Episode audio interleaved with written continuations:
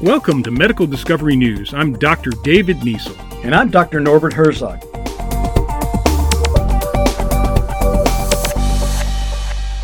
It's incredible that a vaccine for cancer is set for clinical trials. The work is based on a big advancement in cancer treatment called immune checkpoint inhibitors, which inhibit cancer cells from escaping the immune system. Before our body's killer T cells destroy a cell, they check to make sure they're not making a mistake. It does this with a protein called PD1 that acts like a train conductor who checks for valid tickets. Some cancer cells have a valid ticket called PDL1, so they get to stay.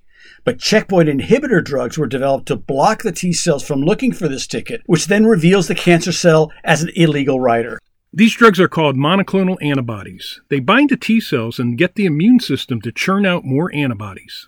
But a weakness is that monoclonals only block one part of the T cell protein.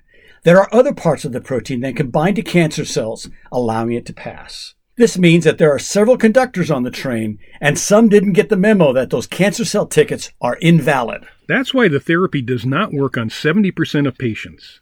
But now researchers are testing a polyclonal antibody, a vaccine called PD1 Vax. It triggers the body to make antibodies that attach to more than one site on the T cell's PD1 protein, so that there's a smaller chance these cancer cells can escape.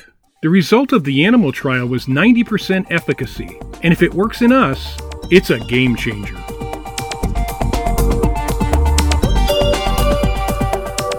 We are Doctors David Niesel and Norbert Herzog at the University of Texas Medical Branch and the Frank H. Netter School of Medicine at Quinnipiac University, where biomedical discoveries shape the future of medicine. For much more and our disclaimer, go to medicaldiscoverynews.com.